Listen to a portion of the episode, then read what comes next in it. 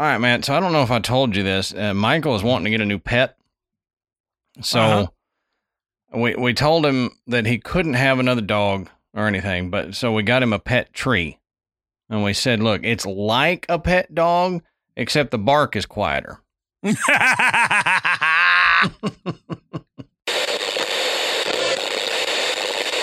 Good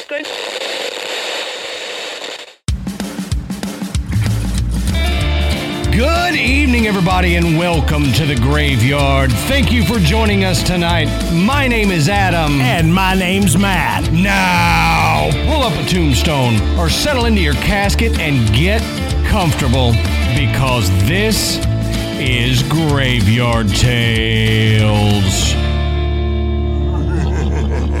All right, everybody, here we are again. Matt, how you doing tonight, brother? Man, I'm good. Good deal. I'm good. Good. So, real quick, we want to say go check out the Podbelly Network at podbelly.com. You can find a list of shows that we're happy to be associated with. Kind of runs the gamut there of topics and, and and things that you can listen to, but I, I guarantee you you're gonna find something on there that you enjoy. So go to oh, podbelly.com. We also want to thank tonight's sponsor, Care of, and we will talk more about Care of coming up in the episode. And while you're on the internet doing whatever it is you're doing, looking up male pattern baldness cures or how to plump your lips or, you know, get get a J-Lo booty, whatever it is that you're looking up. Uh, apparently, we've got a lot of listeners into plastic surgery. Yeah, uh, just this week. just this week. This is plastic surgery week for Graveyard Tales listeners. um, go over to patreon.com slash graveyard tales and sign up to become a patron. You can get bonus episodes every week, even if it's a dark week. We try to get a bonus episode up. Um, and our $10 a month, they get the video versions of these episodes. They get an ad free audio version plus the bonus episodes. So go over there and check it out. We try to send out a little thank you to everybody as well. Um, but if you sign up, don't get mad if it's not a prompt package in the mail from us with a thank you letter. There's a lot that we have to do, and you will get it. It may not be right on time, but it, it's coming, I promise. Yeah. Did you ever? Do you remember those Seven Up ads? Um, The make seven up yours, where the shirt No. said make seven on the No. front, up yours. No, okay. no, but I like that. um, this one was this uh, the guy the he's like running a contest that's show us your can, and and he you know holding up a Seven Up can, yeah. and then he's going through these stacks and stacks of letters, and he's going, "Oh," uh, and he, he looks at another one. Good lord, he say, "I, I think we kind of, I, I, I think they they're missing the point here." Goes, and then it's just this montage of him looking at him, and he's like, "Looks like two big Christmas hams." You know, I don't remember that one. it made me. Th- I don't know what made me think of that. That's good. Show us your can. Yeah. yeah. Please don't. Wait. It's the J Lo booty thing, I think. Oh, that's probably it. Yeah. We're not asking for can footage, though. I promise you that. We, I, there's enough cans, quote unquote, on the internet. We don't need to see anymore. yeah, we got it covered. All right, Matt, let's take a second and talk about tonight's sponsor, Care of. Now, Care of is a subscription service that ships high quality personalized vitamins, supplements, and powders conveniently to your door every month. Care of also helps track your wellness progress through their thoroughly designed companion app. Health should be personal, and Care of takes the guesswork out of what supplements are best suited for you and your goals. You just take a short, in depth quiz about your lifestyle and health goals for a personalized, doctor backed recommendation. Yeah, I mean, Care is making taking vitamins and supplements super easy and convenient because I'm telling you, just go look at the vitamin aisle in your in your local store. I mean, we've got entire entire stores dedicated to this. There's so much out there, Mm-hmm. and you you're not sure what's right for me. Care of helps with all that. You you go on there, you take the quiz, you give them some of your your health goals, you know, what you're looking to, you know, for help with. You take the quiz and they make the recommendations for you. So it, you're not going in blindly. And one thing I love is you don't have to dig through your cabinet full of a dozen different bottles. Oh, yeah. Um, like I've done in the past. It, it comes in, in the convenient little carry packets. You just you pull one out of your box. You know exactly what's in there because you've got all the information on every supplement. You rip it open and you take them and and you're on. And if if you if you're going like on a weekend trip, you just grab the packets for the days you're going to be gone. Easy as pie. Mm-hmm. No no no gigantic Ziploc full of all your bottles. Nothing like Right. that. That's normally how I would do it back in the day, but Yeah. now that you and I are both going on vacation soon, this makes it so easy. It makes it so much easier. And, you know, sometimes your goals change. Sometimes you're thinking, well, you know, I'm not so much worried about this as I am about that. Go on and take the quiz again. Mm-hmm. You know, you go take the quiz again. Maybe their recommendations will change for you. And you say, well, hey, maybe I don't need this as much now. I may take this. For me, that was, I've started taking zinc. Okay. Oh, yeah. I, you know, I've started taking zinc. There's a, a, a lot of benefits to that. Um, I did my own research, and sure enough, you know, you go on, take the quiz. They say, hey, for what you're wanting to accomplish, zinc may be good for you. Bingo. Yep. So, you know, now I'm taking zinc, and it just it it makes it so simple, and and you can trust what you're what you're getting from them. Right. So, if you want to be like Adam and me and clear out some cabinet space from all those bottles and know exactly what you're taking and making it as easy as you can, all you have to do is go to takecareof.com and enter our promo code GRAVE50, that's G R A V E 50, and you'll get 50% off your first care of order. That's right. For 50% off your first care of order, go to takecareof.com and enter our code GRAVE50, G R A V E 50.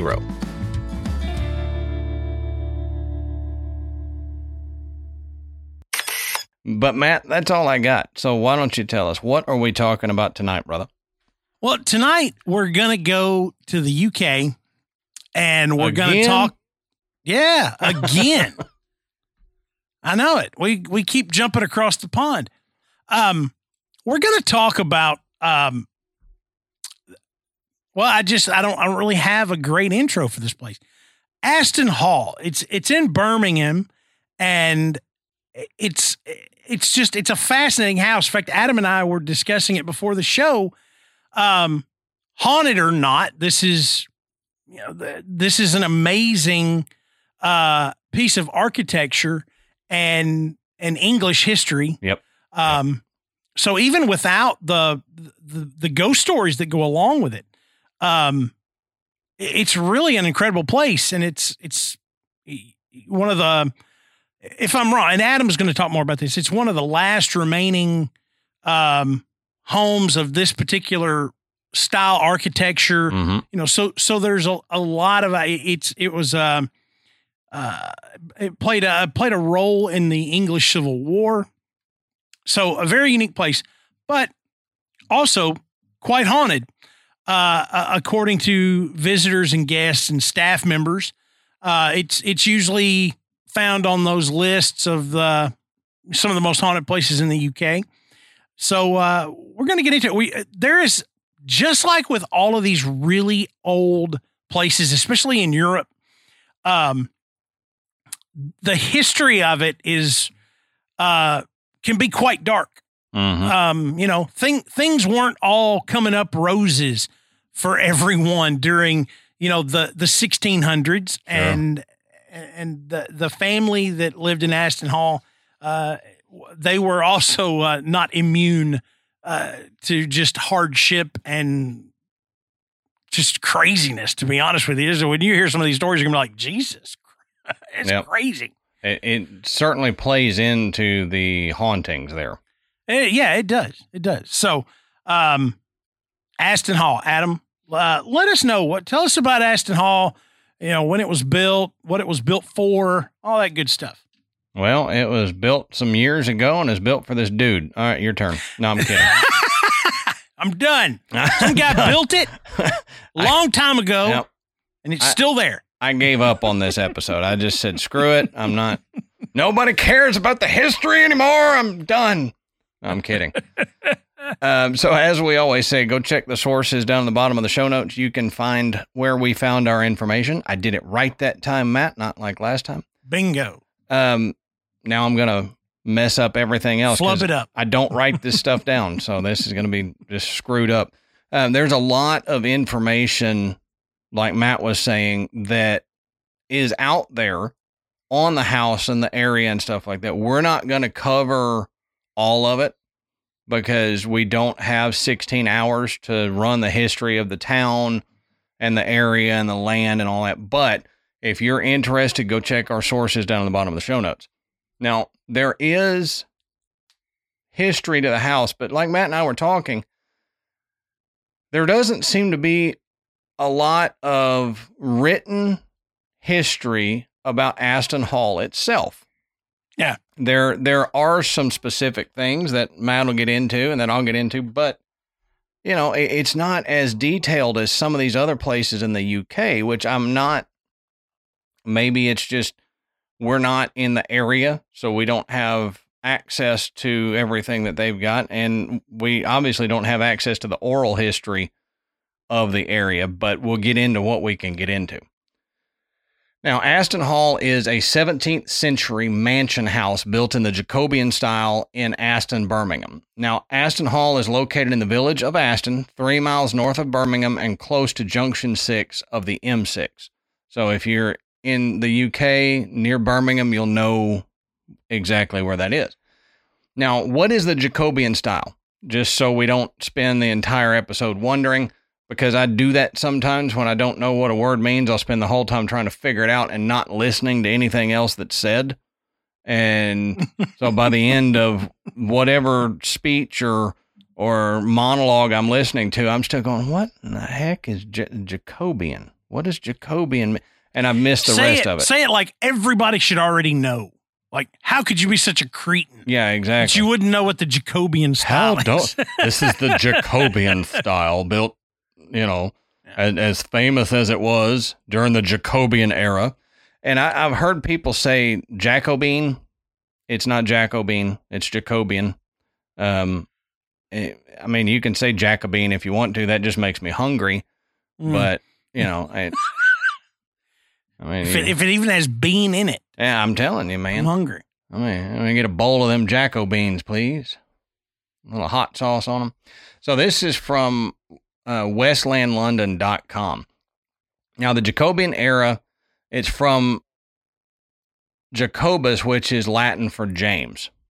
So it was the period in English and Scottish history from 1597 to 1625.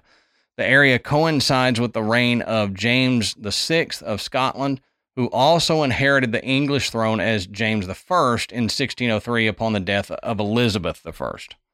So the Jacobean style is considered the second phase of English Renaissance architecture. The Elizabethan era saw the first introduction of Renaissance ideals into England. The arrival of Italian ideas of philosophy and art coincided with the development of a more international economy and an emerging middle class. So at the beginning of the Jacobean period, there was little stylistic change from Elizabethan trends, which continued to develop. So during King James's reign, however, English architecture began more decisively to adopt Renaissance motifs. This was partly due to an increase in the employment of Flemish and German carvers and other continental artisans who brought with them Renaissance styles and techniques. So, this direct influence saw a departure from the Elizabethan style, which had borrowed its classical details from books. And we've talked about the Elizabethan style in a previous episode, I think. Oh yeah. Um, there there was several houses and and so even in the U.S. that were in Elizabethan style architecture. Oh, so, yeah. um, but although the general principles of Elizabethan design still held sway, architects began to take a more unified and consistent approach to formal design, both in planning and elevation. So, buildings from this period characteristically combine motifs from the late uh, perpendicular Gothic period with classical elements like flat roofs with open work parapets, columns, pilasters, I guess is how you would say it, and round arch arcades. These classical details were often imperfectly understood and somewhat clumsy. So many buildings influenced by the Jacobean style made use of the Tudor pointed arch as well as ornamental details that are also characteristic of Elizabethan design, like scrolls, lozenges, and strapwork. So lozenges. Yeah, it, and if you had a sore throat, you could lick some of the walls. and I, I, knew, I knew I wasn't going to get a straight answer there. No, I was just like, I've never heard the word lozenge used for anything other than a throat drop. You yeah. know, like the things I keep over here in case I get a little uh, Flemish. Right. And, uh, it was the Flemish style to yeah. have lozenges in exactly. your architecture. They they they knew what was up.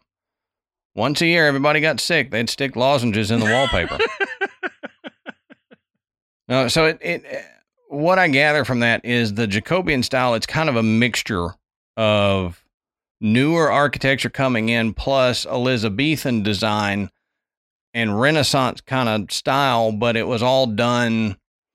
It, it wasn't as perfect as like Elizabethan style was. It was it was more open to interpretation of the architect that was building it.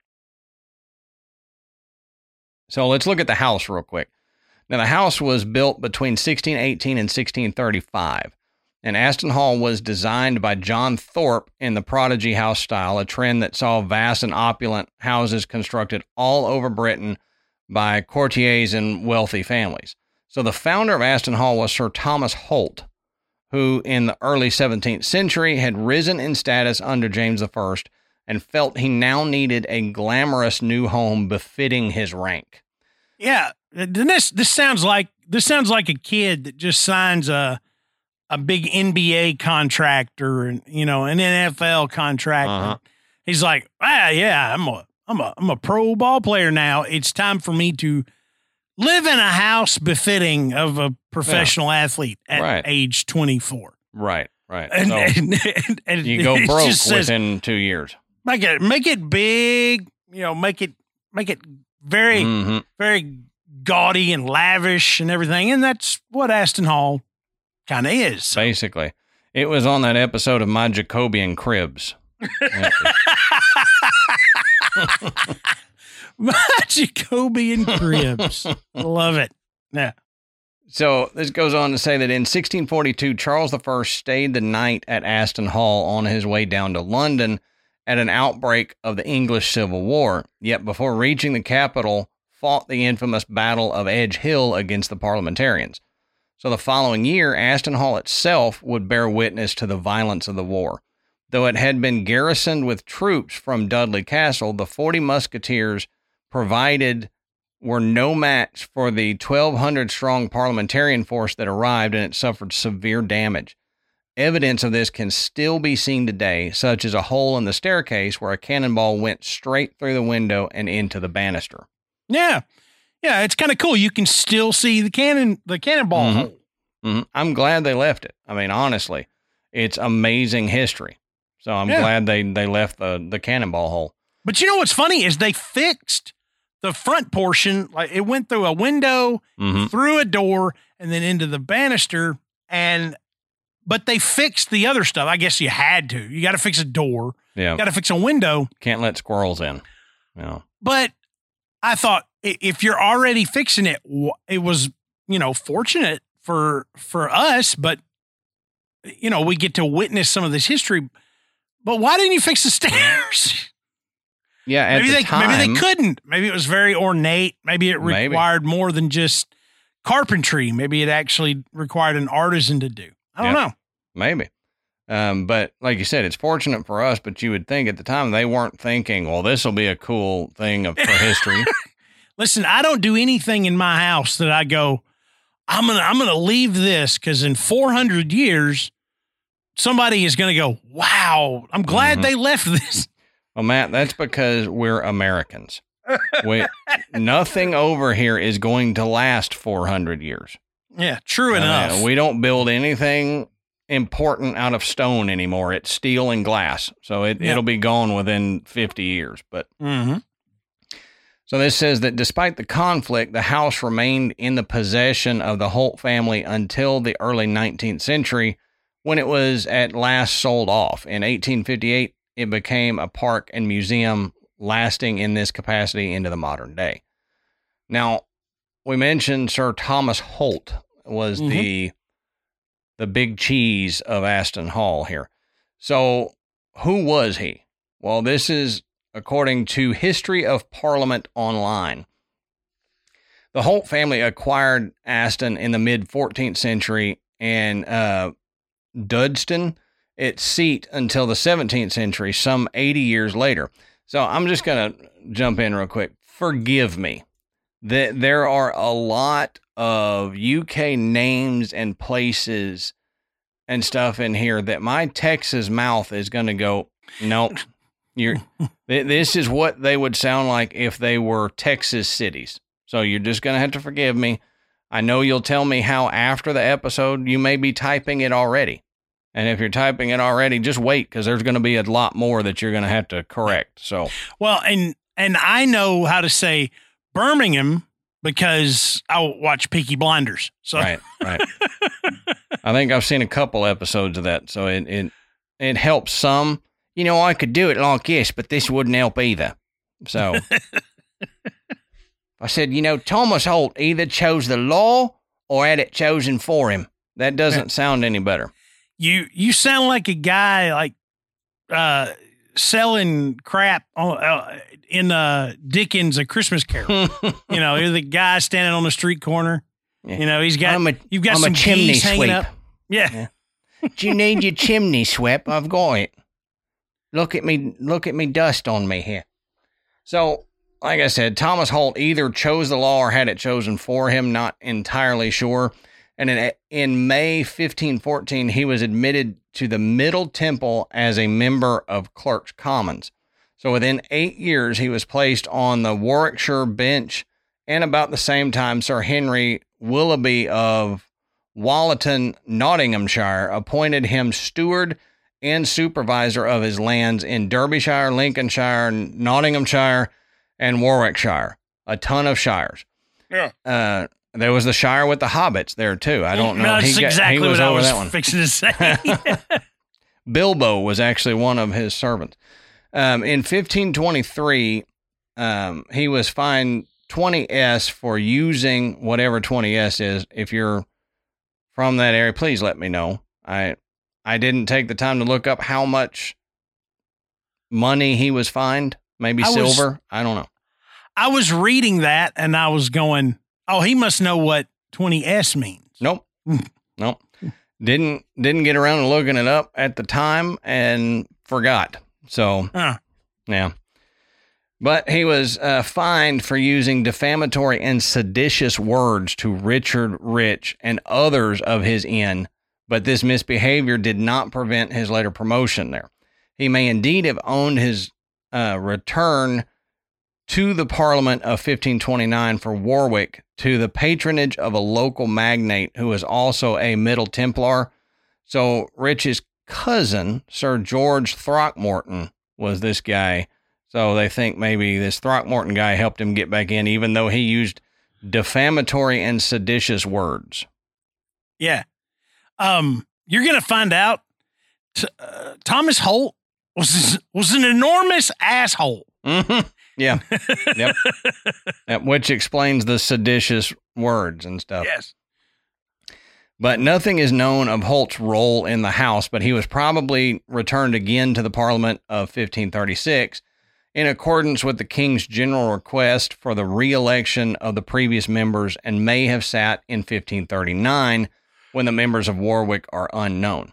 So Holt served on a commission of inquiry into extortions and misdemeanors in the marches of Wales, which reported early in 1533 and In the following year, Bishop Lee, the newly appointed president of the council in the marches, wrote recommending him to Cromwell.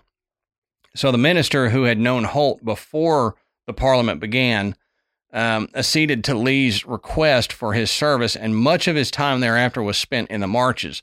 He also served on commissions in his native shire, including that of 1536 for the survey of monasteries. So this guy did a lot during Yeah. his time.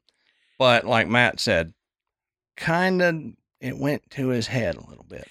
Well, he was and kind of a jerk. he was he was a very powerful man. Yeah.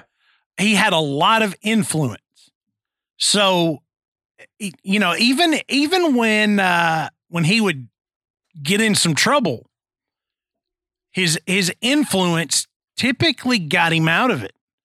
Um but you can see the things that he he governed these in these investigations and everything. I mean, he would uh he he would be well he was he was uh like the sheriff Mm-hmm. i mean he he was actually a sheriff and yeah it it you're right it went to his head but it it gave him a lot of say over what people did what they could and couldn't do and when you what the what is the what is the term they said you know power power corrupts and absolute power corrupts absolutely Yep. it's Yep. kind of this guy Yep, for sure. For sure.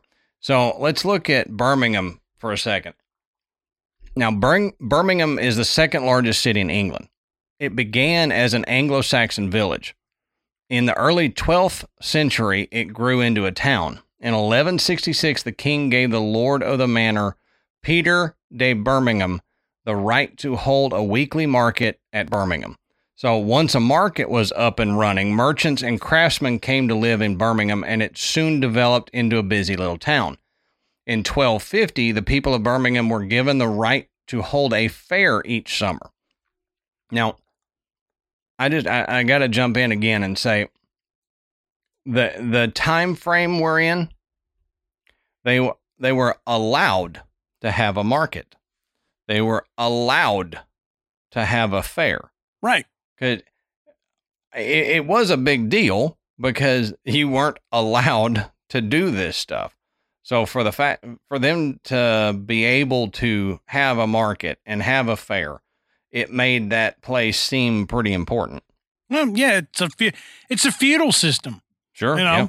if if you if you're not of you know the the the hierarchy bloodline, you're you're a serf. You know you why know? they called it the feudal system? Why? It was feudal to try to move up. it was there. There was the, the rungs on the uh, socioeconomic ladder were, Were cut uh, off. Were cut off. yeah, you you you stayed where you were, and you had no choice. Mhm. You know, I'd imagine some of them lucked out and Yeah. were able to marry into uh, a higher standing, but not often. No, no. It, it was like a few people climbed up the ladder, and with each step, they would cut off the rungs as they went higher so nobody followed. That's right. But as if you were to do that with a ladder, the ladder eventually collapsed. So, I mean, it, it, it this parable can I can keep going yeah, if we, we, just would like. I drag this out for another 20 minutes. So, in the Middle Ages, a fair was like a market, but it was held only once a year. So, Birmingham's fair attracted buyers and sellers from all over the Midlands. So, medieval Birmingham became known for its wool industry. Wool was woven and dyed in this town. By the late 14th century, Birmingham was also known for its metalworking industry. By then, it was also known for leatherworking and other stuff. Leather was tanned and then used to make gloves, saddles, bottles, shoes, and a lot of other things. So think of this as a production town. Yeah. Th- this this town was known all around it for making stuff. Mhm. Woodwork, uh, wool, leather. If you needed it to work on your farm, it probably came from Birmingham. Now, in the Middle Ages, the church ran the only hospitals. In them, monks would care for the sick and poor as best they could. Well, in the early 13th century, a quote hospital dedicated to St. Thomas was built in Birmingham. In 1500, Birmingham was still a small market town with a population of about 1500 and it would seem tiny to us and even by the standards of the time it was a little town. Well the old crown house was built in the 14th century. So that was that the old crown house is another place in birmingham there. In the 16th century birmingham grew rapidly. The in 1547 the population was around 1800 people. By 1560 it had probably passed 2,000 people, they say. And in the 17th century, Birmingham continued to grow. Um, so by 1650, it had a population of about 5,000 people. And in that, in that time, it was considered a pretty large and important place. So in 1570, a writer actually said Birmingham was, quote, full of inhabitants and echoing with forges. The lower part of it is very wet, the upper adorned with handsome buildings.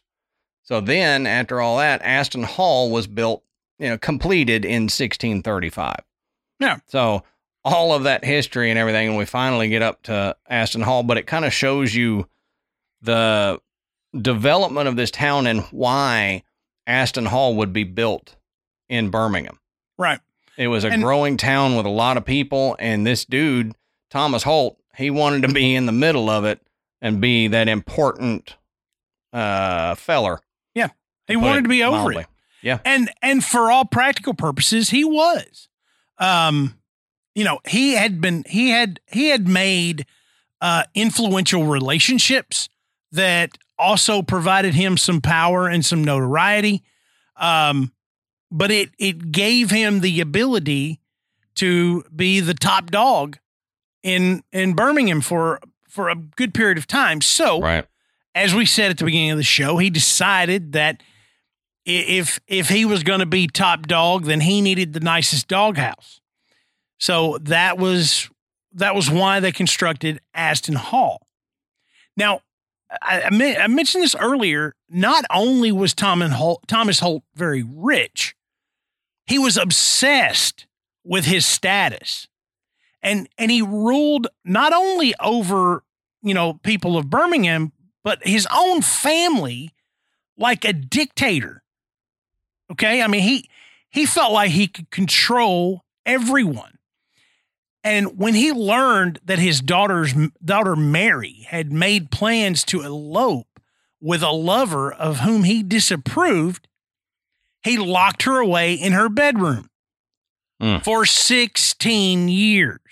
Good lord. Now, this is this is again according to legend, but there are some documents that support this actually happening. Now, being locked in that room, Mary Holt eventually, according to legend, lost her mind and died without ever being freed. Now, a report from a quote unknown source that appeared in the Aston Gazette said that Mary did indeed eventually escape, but she fell down the stairs to her death. So Oh, you, after all this time, you finally escape and then you fall and die. Well, after 16 years, I'd forget how to use stairs too. Well, and if you if you look at, at the images outside of where Mary's room was, um, yeah, there's a, it's it's a crap load of stairs. It's like a, Mhm. I was describing it to Adam. It's like a geometric spiral staircase, almost like her room is at the top of a tower. Yeah. Um, so I mean, it it it doesn't look like it's tremendously safe, you know, Yeah. especially if you were already very distraught. Um, you know, maybe even you know, um, mentally incapacitated. You go flying out of this room because you finally break out. Yeah, you know, now you got all these daggum steps to fool with, and down you go. Um, Probably but they, they don't the know. They don't know for sure.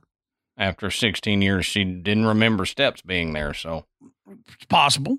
Um, there, there's also um, some that believe that this was uh, this was a suicide. no, um, yeah. You know, just Yeah. after all that time, you know, she realizes this is, uh, you know, he's never going to change his mind. Mhm. I'm always going to be here. And letters and, di- and diaries have been discovered reportedly containing messages between Mary and her love, Francis. And one entry from Mary reads, quote, I know under no circumstances will my father allow me to marry a third class servant boy. Alas, all he cares about is his money. She goes on to describe the man Holt had chosen for her as a quote, vile, cruel, and pathetic man, and later describes her father as her mortal enemy. Bad blood, man. Also, in what looks like a hastily written and distraught note, Francis reveals that he is going to be executed for his relationship to Mary. Hmm. And, and he accuses in this note Thomas Holt of being a murderer. Now, there is a, a, another note with a very sad tone for Mary that reads, He is gone. May his soul rest in peace. They have warned me before. Now he is dead, as I will soon be too.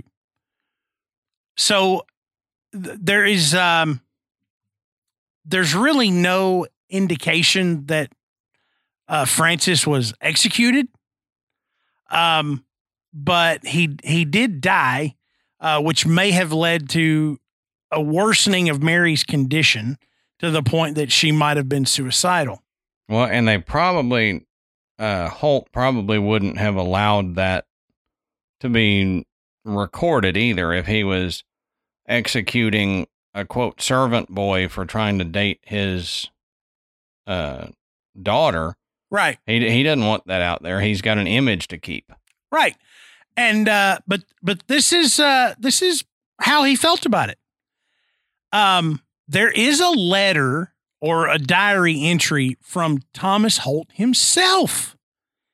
And it says, People are speculating that I am a murderer. It was a mere servant. What value did his life have anyway? Mm. He woke up every day just to serve me. I merely put him out of his misery. So Holt might very well have had something to do with Francis's death, but I mean, he, you know, he gave no more uh, credit credit to Francis's life than he would stepping on a bug. Yeah, that's you disgusting. Know, essentially, you know, saying that, that he put this kid out of his misery because all you know he was he wasn't worth anything. Well, how could I possibly be a murderer? You yeah. know, this this life didn't mean a thing. Yeah, it gives like, you the idea of the hubris involved here. Yeah, the the type of man that he was, just didn't. Re- he seemed to not really value any life but his own. Right.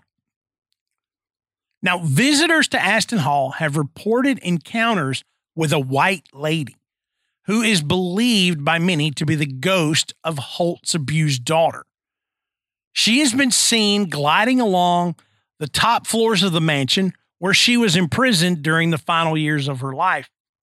Mary's spirit is the most commonly cited ghost story to come out of Aston Hall, and she is often also, and she is often referred to as the Gray Lady or the White Lady. Now, a victim of Thomas's, Thomas Holt's legendary temper, Mary's ghost remains trapped in the halls of the manor, roaming the area around the room that essentially served as her prison cell.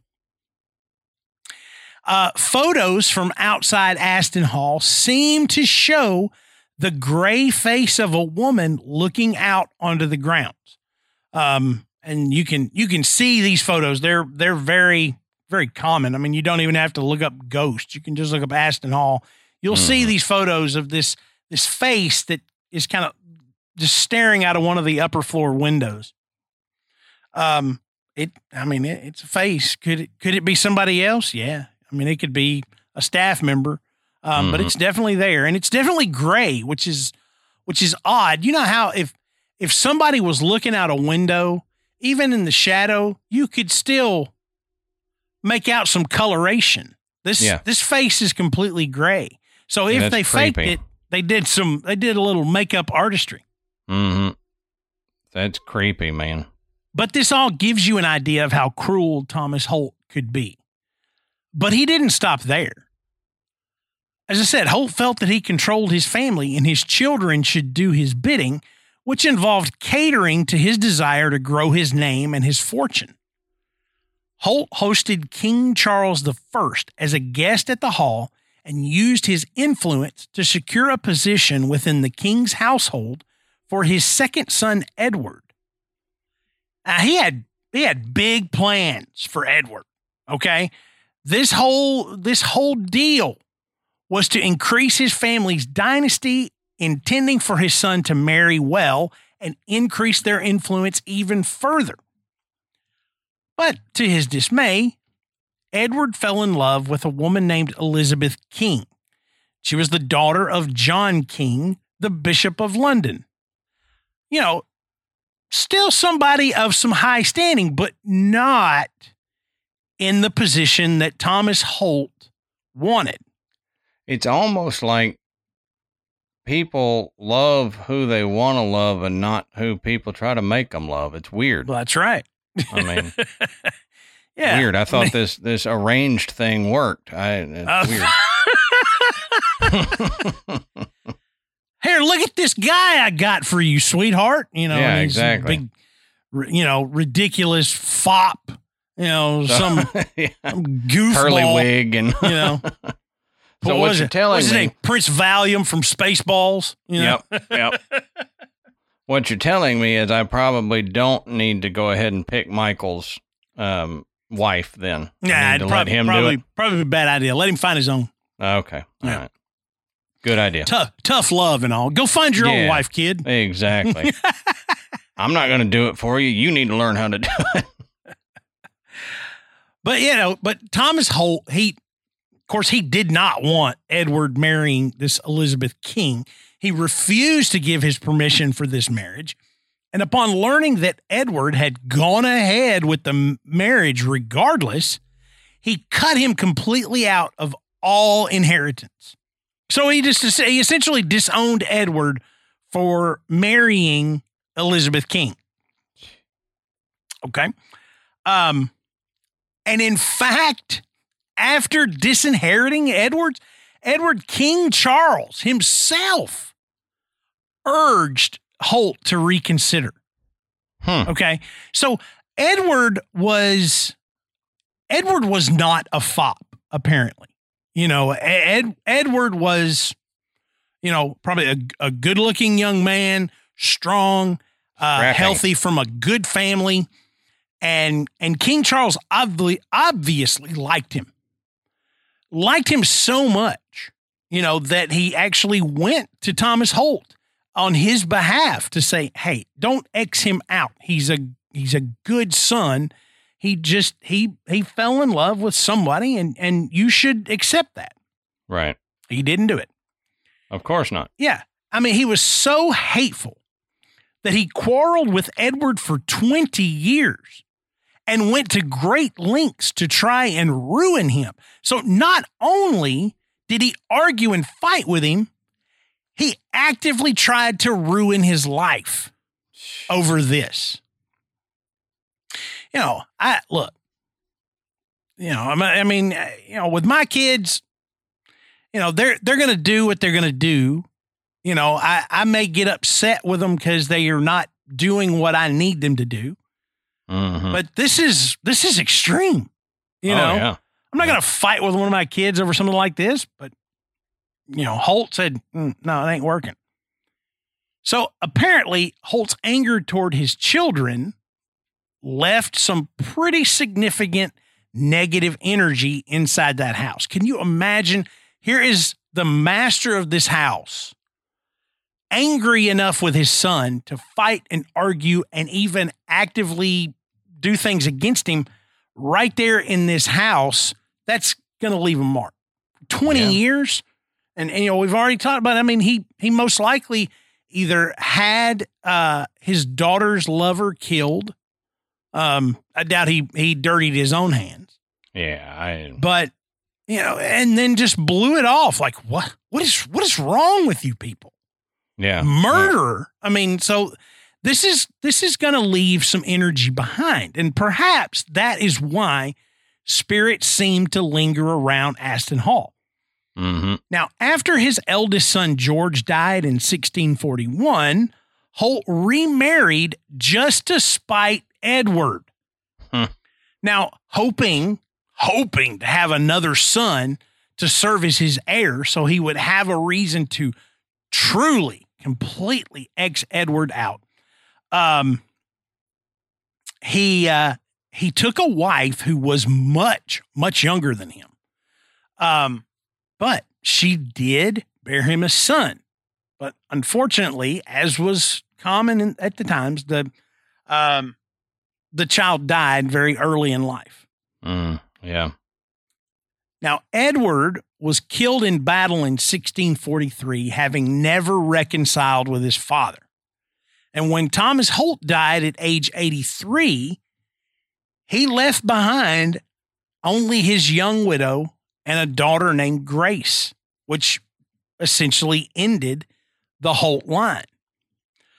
But some reports say that in the days just before his death, Sir Thomas was finally persuaded to bequeath his title, which was um, Jerk face. of Baron, Birmingham. baronet, okay, um, to his uh, his uh, uh, his only grandson, which was Edward's son, Robert Holt. So, Hmm. I, I mean, I, I assume that continues the line, right? This was his son's son, so Yeah. the Holt line did carry on. So, some conflicting information there. Um, but you know, if if Robert Holt was indeed his grandson, then he would have been his heir, um, even if it wasn't his direct heir. Right. But maybe the unresolved issues keep his tormented spirit wandering the halls.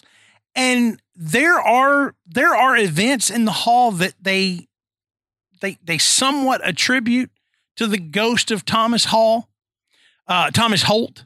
Um, you know, disembodied voices, footsteps, um, just odd little things that most haunted locations have, and Aston Hall is no different. But the building is also home to a spirit that's known as the Green Lady. We had, we've had we've had a lot of white ladies, we've had a lot of ladies in red, a lot Gray of ladies, ladies. in gray, yeah, but not too many in green. So the Green Lady is believed to have been Thomas Holt's housekeeper, Mrs. Walker. Hmm. Now, the Green Lady doesn't do a whole lot of housekeeping in the afterlife, but Yeah, I don't blame her. she is frequently approached by guests who mistake her for a staff member. So she's a fairly solid apparition. Uh, she's most commonly spotted in the Great Hall or in the housekeeper's living quarters. She wears a high collared green dress and is usually sitting down in a chair. Her appearances seem to become more frequent when major cleanings or renovations are being performed at the manor. So, you know, she she may be showing her approval or disapproval. Um, she may just feel like she's being an overseer when things like this that would have fallen under her jurisdiction as the housekeeper uh, are occurring at the hall. Um, But but it is it is very common to see the Green Lady.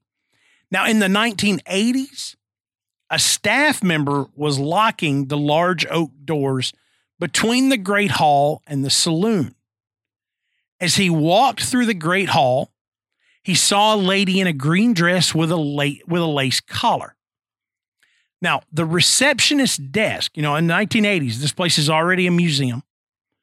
The receptionist desk was situated just to the side of the oak doors, but she reported that she didn't see anyone. Now, this staff member was later speaking of the incident with a former employee who told him that he too had seen the Green Lady some 20 years prior.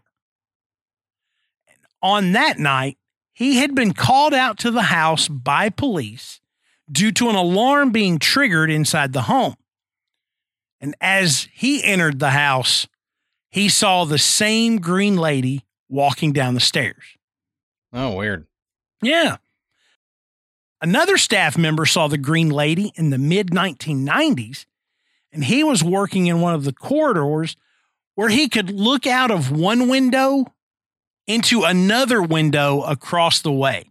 So if you if you look at Aston Hall, it it's kind of built with like an open courtyard kind of style. So it's Yeah. you know, you you've got a, a portion of the home that if you look out an interior window, you see the courtyard, but you see the windows opposite the courtyard. Yeah. Like And- those little hidden courtyards in Louisiana Yeah. that are, you have to walk down a narrow little thing between two buildings, but then you've got all the buildings Yeah. surrounding that one little courtyard. Here's some trivia for you, Adam. Do you know what that little walkway is called? An alley. No. Well, that's No. a good guess. Hmm. It's called a widow's walk. Huh. Yeah. No, I didn't know that. It's something I learned years ago and I've managed to hold on to it. Yeah. Yep. It's that useless information Yes. that we keep, but we forget how to get home some days. Yeah, that's right. I, I, I look. I was writing my phone number down for a patient the other day, and I wrote a phone number that I hadn't had in 15 years. What the heck? Where did I pull that from? I don't know. If you asked me what that number was, I probably couldn't have told you. right. But just right. automatically, and now I'm looking at it and I'm going, "What? Okay." Yeah. Well, when I moved back to Texas and got my Texas license, apparently, if you are born here and started driving here and you get a driver's license, they just keep your driver's license on file. And I got the same driver's license number I had 15 years prior when I left Texas. What if you had the same And- picture? Oh, Lord. I don't even want to. Y'all have seen pictures of me as a kid. That that was not flattering. So, but it, it was one of those things. I was like, I know this number, and then I just, I mean, it was stuck in my head then, and I recalled it, and I can't forget it now. so, yeah, I did Yeah, many many years of the same driver's license number. They just had it on hold for me. I think I smiled in my first one, Yeah, which I, I I don't know why. I'm just like you were so giddy to have a driver's license. meh." Ha! Yeah, it was it was kind of touch and go there for a minute. Yay, government picture. Ah. and so many years later, you're like, uh, government picture. All right, so so back to this. Um, so so this guy in the '90s, he's on one side of the building and he looks through a window and he can see into another part of the building through that the opposite window. As he watched, he saw a woman walking past that window. Now, when he's made his way over to where he had seen the woman, he found no one there. Now, at the time, Aston Hall did not open until 2 p.m. Since it was before two o'clock, he knew there was no way a visitor had made their way into the house. So he described the woman by saying she was wearing a green velvet dress with fair hair, standing about five foot two. So he got a good look at this woman. Mm-hmm. Sounds like it. Yeah. Now, another spirit that's frequently seen is that of a young servant boy named Dick. Now, while working in Aston Hall, I think that's the name of uh, the Holt guy. yeah, Dick, That's, that was his nickname. big, big, uh, big Dick. hmm But he worked in Aston Hall, and and Dick was caught stealing a piece of bread. Now, stealing bread was a crime in those days. I think it'd be a crime today. I just don't Hey, think it don't would you be. take my bread. Uh, it, it wouldn't be punished this severely.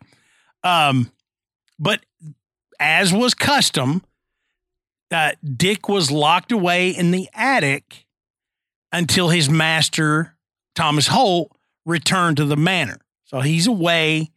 So the staff are, you know, they catch Dick stealing this bread. And they say, all right, we're going to lock you up in the attic until, you know, Master Holt returns and he'll decide what your punishment would be.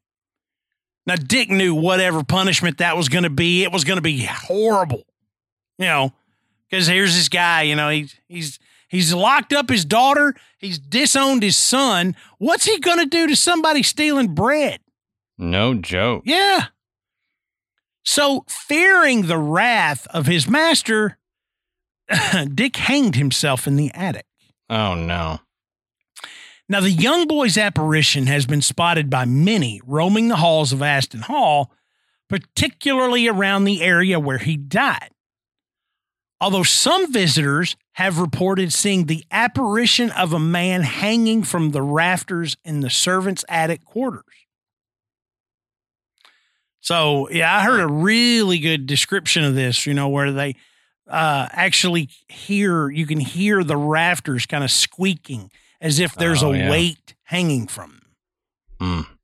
You know, I, I think that would probably be one of the things that would freak me out the most is if I went to a haunted place and got an apparition of that. Yeah. Like, yeah. How that- horrible. That, yeah, that would just be that would make me turn around and leave. I think. Oh, yeah. Yeah. I don't, I don't see that. No. But another death within Aston Hall is rumored to have left a paranormal trace. The ghost of a former cook is said to haunt the home after being murdered by Thomas Holt in the kitchen. Mm. But this dude just goes around murdering everybody. Yeah, yeah, he does. I don't he like does your hair. wants. Yeah, he Don't does like your hair today. Off with your head. Yeah. After growing so angry over his cook's poor performance, Holt allegedly grabbed a meat cleaver and used it to split his cook's head clean in two. Good grief. Now, he would later use his power and influence to clear his own name of murder charge. Mm-hmm. Mm-hmm. Yeah. He probably I mean, did that several times. Yeah, I would imagine. You know, when he's the most powerful guy around and he Yep. does something, who's going to be able to step up and go, you, you know, you killed this guy? And he's going to be like, Mhm. okay, so what? You know, well, and the people above him that they're not in the area, so they probably don't really care. You know, or even know. yeah, And when Yeah, they if it- probably did find out, if anybody ever left and traveled and and could pass along word of this, probably been years. mm-hmm. And at that point, again, you know, these wealthy people, they whatever, he can do what he wants to with his servants. I'm not I don't Yeah. want to mess with him. He's an asshole. yeah, exactly. Like, have you talked to the guy? I don't want to talk to the guy. Yeah. I'm not he killed his cook. I'm not surprised. Yeah, yeah. Do I want to get involved? Absolutely not. right? Now, there is an interesting tale from the hall that speaks of a glowing ball of white light, which has been seen by staff and visitors alike, coming out of a wall and flying at high speed towards the staircase. Now, this has been linked to the cannonball which came into the house Hmm. and hit the staircase when Aston Hall was under attack during the English Civil War. This is the first ghost cannonball that we've talked about on this show. I know, and and the writer of this article says essentially the same thing. You know, I've I've not ever heard of of a haunted um of the haunting by an inanimate object. right, right. Yeah, now we're not talking about like like a, a, a something you know like a jewelry box was haunted. We're talking about Mhm. you're seeing the ghost of a cannonball, right. you know, right. or or something along those lines. a lot of times, like if you look at um, battlefields here in the U.S. from the Civil War, you may see the spirit of the the the soldiers that got killed, and they may even reenact their death where they fall and you see them land on the ground, but you never see the projectile that hit them. Yeah, Right? Yeah, You don't see a cannonball come flying there. You don't see a musket ball. So this is wild. yeah. But This you know, wild. and I believe it. I believe it's Gettysburg that this happens. It m- may be one of the other ones, but um, I know when we talked about Gettysburg, I remember talking about people hearing Yes. cannon Yep. fire. Yep, you know, even though it's not there, they're hearing cannon fire. They hear the horses. Mhm. Okay, um, which you know that that's that's pretty incredible in and of itself. But nobody's you know dodging ghost cannonballs. Wonder what would happen if you got hit by it. Like, ghost just- cannonball. Yeah, if you were just standing there and this ghost cannonball came and it square in your chest, what would happen? I don't know. It, Would probably- it just go through you? Would it actually knock you down? I would imagine it, would- it would knock your spirit out of you. Oh, there you go. You know, now your your body's standing there and your spirit's laying down, going, "What the heck was that?" Well, uppercut my spirit and it just goes flying out of me.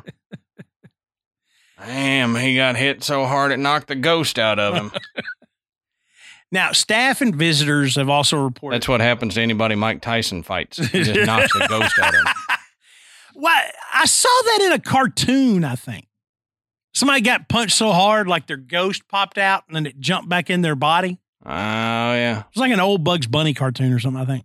That makes sense. Yeah. But as, as I said earlier, the staff and the visitors report voices, footsteps, you know, noises from rooms that are known to be unoccupied, all the typical things.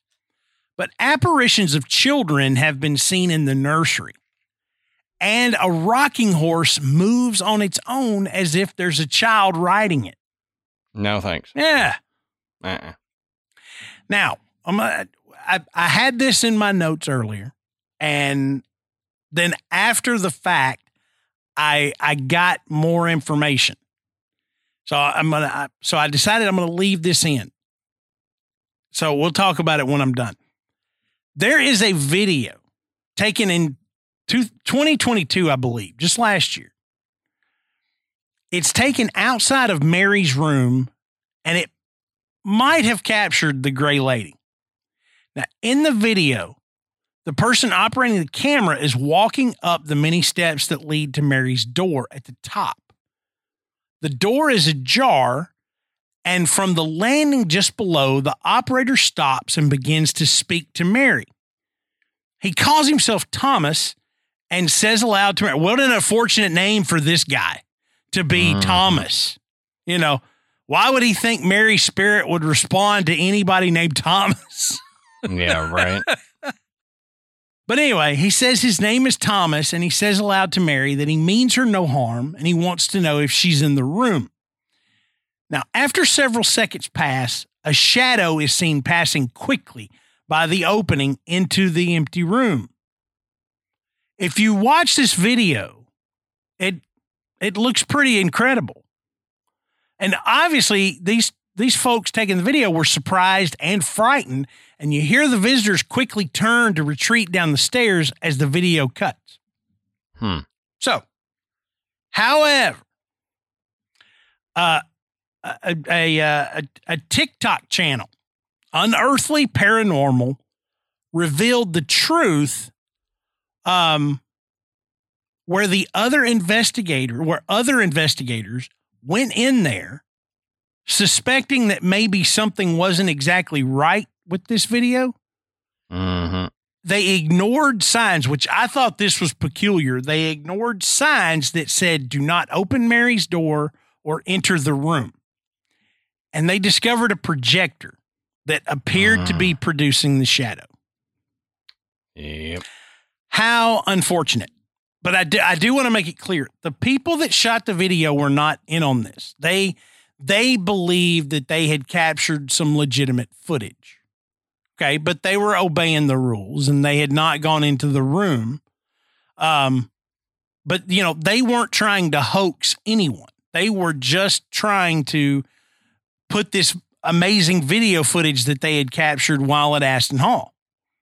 Yeah. But the the follow up video actually shows them shows another group quietly opening this door, and you see this type of projector there in the you know in the floor right there, which looked like it was responsible um, for the shadow. And there's even a light on the left side of the room that you can see through the crack in the door where the the the door hinges are hmm um which seems unusual that you would have a Yeah. light situated there. And this bothers me so much. i i know. It it really shakes the credibility of any of the other ghost stories from aston hall. Um but you know i i, I try to, to try to give them the benefit of the doubt here. And you know look you know you get new staff this this place was built 400 years ago you know, we've got these stories of this haunted stuff. You know, let's let's have a little fun. Let's make a little extra money. Let's let's let's build up some interest by just making making something happen. Okay. I, I, I understand it. But you know, and, and this this goes out to anybody else listening. If if you own, if you operate, if you uh, uh, you know are, are are employed by any any place that has a reputation of being haunted and you know offers that as a reason for people to come and visit just let it be Yep. just let it be what it is i think Yep. i think most people when they go and they they stay in a haunted hotel or they take a tour of a place that's supposedly haunted you kind of have this expectation you have this hope that you experience something but there's always the expectation that you're not going to experience anything paranormal Right. Right. so just let it go. I think if it if it's gonna happen, it will happen. But when something like this is uncovered, um, you're just kind of like, man, you know, it just sounds like a lot of it is a bunch of, you know, a bunch of bull. well, so I, I I don't think this makes this makes Aston Hall not haunted. Um, I just think maybe, you know, the staff was trying to help things along. Um, but again, you know, I, I haven't I haven't verified any of this, but I felt like if when I found this information that actually has the video of them going in the exact door where the original video was taken, and you see this thing in the floor and the light set up, it it looks bad. I mean, as, Well, yeah, as far as you know, maybe this particular thing, somebody was you know trying to play up the haunted aspect. and the problem is not just Aston Hall now. It, you've got somebody doing this, and this is going to tarnish the reputation of all haunted places everywhere because debunkers will go, oh, well, see, I mean, Aston Hall, they had a projector up. I feel the same way about these shows, these TV shows that are Mhm. caught faking stuff. That, that, I mean, I think I forgot which one it was, but there was a, a TV show that got real popular for a while, early 2000s or something, that they were caught faking their evidence.